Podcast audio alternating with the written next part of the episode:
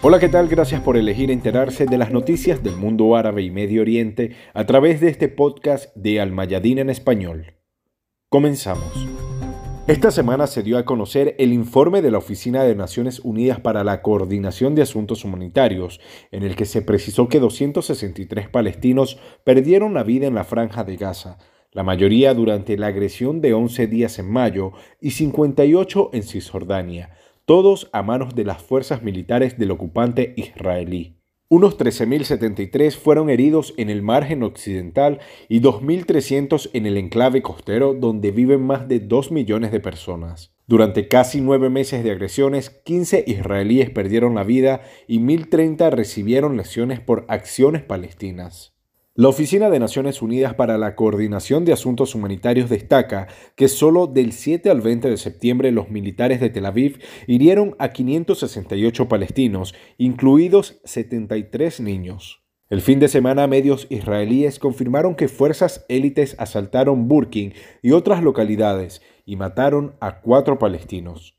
El movimiento Hamas dijo que la sangre de los mártires de Jerusalén y Jenin siguen alimentando la continuación de la revolución del pueblo contra el ocupante sionista y consideró que lo que sucedió es el resultado de la continua coordinación de seguridad con la ocupación sionista y fruto de las reuniones de normalización realizadas por líderes de la autoridad palestina con ministros sionistas y miembros del Knesset en Ramallah hace unos días. Por otro lado, en un comunicado, el portavoz de Hamas, Abdul Latif Al-Qanoa, dijo que la aprobación por parte de la Cámara de Representantes de Estados Unidos de mil millones de dólares en nuevos fondos para el sistema cúpula de hierro del régimen israelí pone de manifiesto el sesgo de Estados Unidos a favor de la ocupación israelí y en contra del pueblo palestino.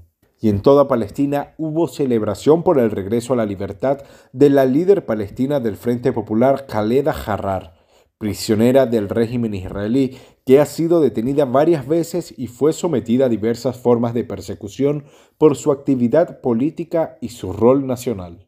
Al conocerse de su libertad, el Frente Popular para la Liberación de Palestina pidió una amplia movilización para recibirla en el Salón de la Iglesia Católica de Ramallah.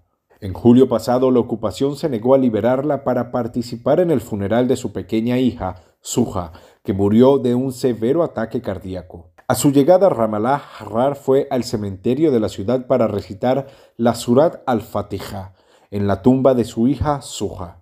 El líder de Hamas, Dr. Ismail Radwan, dijo en una declaración de prensa, la diputada Harrar fue paciente y firme en las condiciones más difíciles y duras, y resistió la ocupación.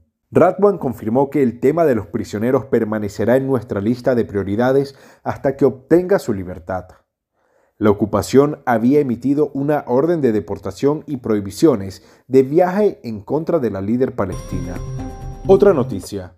El sitio web israelí Walla publicó esta semana que dos funcionarios israelíes de alto rango confirmaron que Israel y Estados Unidos mantuvieron conversaciones secretas para discutir un plan alternativo en caso de que Irán no reanude pronto las negociaciones para regresar al acuerdo nuclear.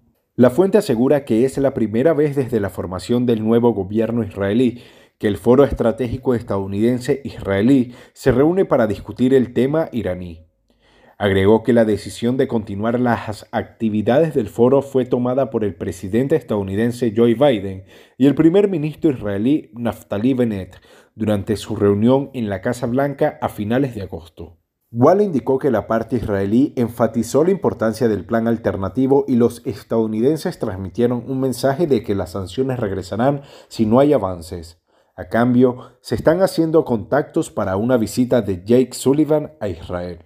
Recordemos que el presidente estadounidense Joe Biden prometió después de reunirse con el primer ministro israelí Naftali Bennett que Irán nunca tendría armas nucleares y señaló, si la diplomacia falla, recurrirían a otros medios. Por otro lado, el ministro de Relaciones Exteriores iraní, Hussein Amir Abdullahian, dijo que su país está estudiando seriamente el resultado de las negociaciones anteriores sobre el acuerdo nuclear y que el nuevo gobierno reanudará las negociaciones. El portavoz de la Cancillería iraní, Saed Sadeh, reveló que las negociaciones de Viena comenzarán nuevamente en las próximas semanas informó que el grupo de países 4 más 1 ha sido informado al respecto.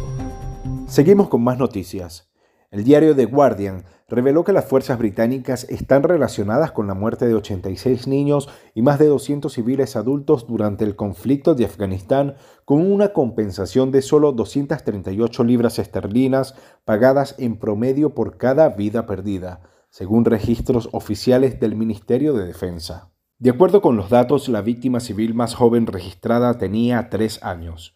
Uno de los incidentes más graves que figuran en los registros es la concesión de 4.233.060 libras esterlinas a una familia tras la muerte de cuatro niños asesinados a tiros por error en un incidente en diciembre de 2009. También se supo que en febrero de 2008 una familia recibió 104,17 libras esterlinas tras una muerte confirmada y daños a una propiedad en la provincia de Helmand, mientras que otra recibió 586,42 por la muerte de su hijo de 10 años en diciembre de 2009. Los datos fueron compilados por Action on Armed Violence. Después de que Estados Unidos se viera obligado a admitir que un ataque con aviones no tripulados mató a 10 civiles, incluidos 7 niños y no a terroristas del Daesh en la provincia de Khorasan, como se afirmó por primera vez, hay un renovado enfoque en el análisis de las víctimas civiles en el conflicto afgano.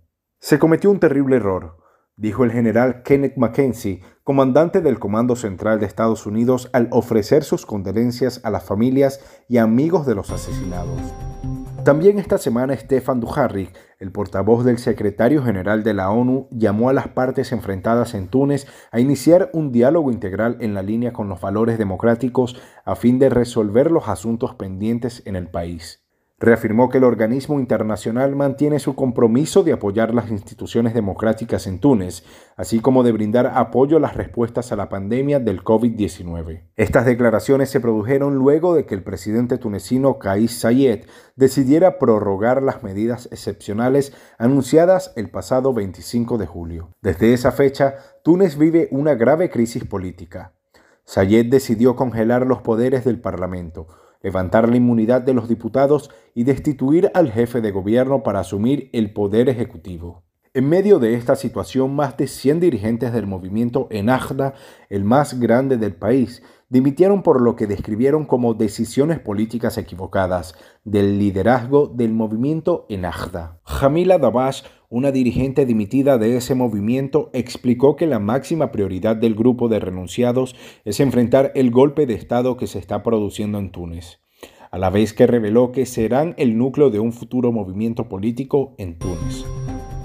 Y esta semana Sudán informó que descartan planes de abrir una embajada israelí en Jartum. Once meses después que Sudán acordara normalizar las relaciones con Israel, la ministra de Asuntos Exteriores del país restó importancia a los avances de la construcción de vínculos con el régimen y dijo que no hay planes para abrir una embajada israelí en Jartum. No hay ningún signo de normalización con Israel y no hay ninguna conversación a ningún nivel oficial afirmó Mariam al-Sadiq al-Mahdi.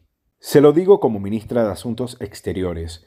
La abolición de una ley de boicot a Israel no significa que consideremos la apertura de una embajada israelí en Jartum, dijo al-Mahdi, que es la hija del fallecido Sadiq al-Mahdi, líder de la oposición y ex primer ministro de Sudán y firme opositor a la normalización con Israel. El 23 de octubre de 2020, Sudán aceptó normalizar sus lazos con el régimen israelí, convirtiéndose en el tercer país árabe en el año después de los Estados Árabes Unidos y Bahrein en secundar este tipo de acuerdos ideados por el expresidente estadounidense Donald Trump.